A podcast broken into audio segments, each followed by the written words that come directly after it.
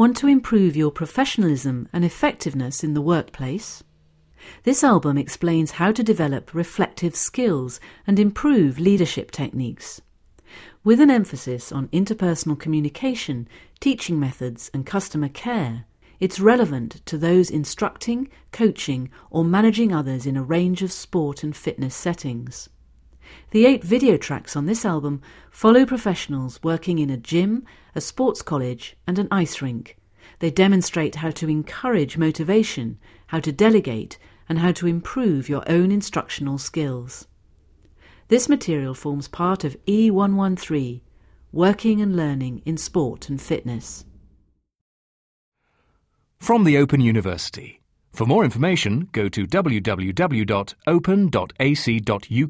forward slash use.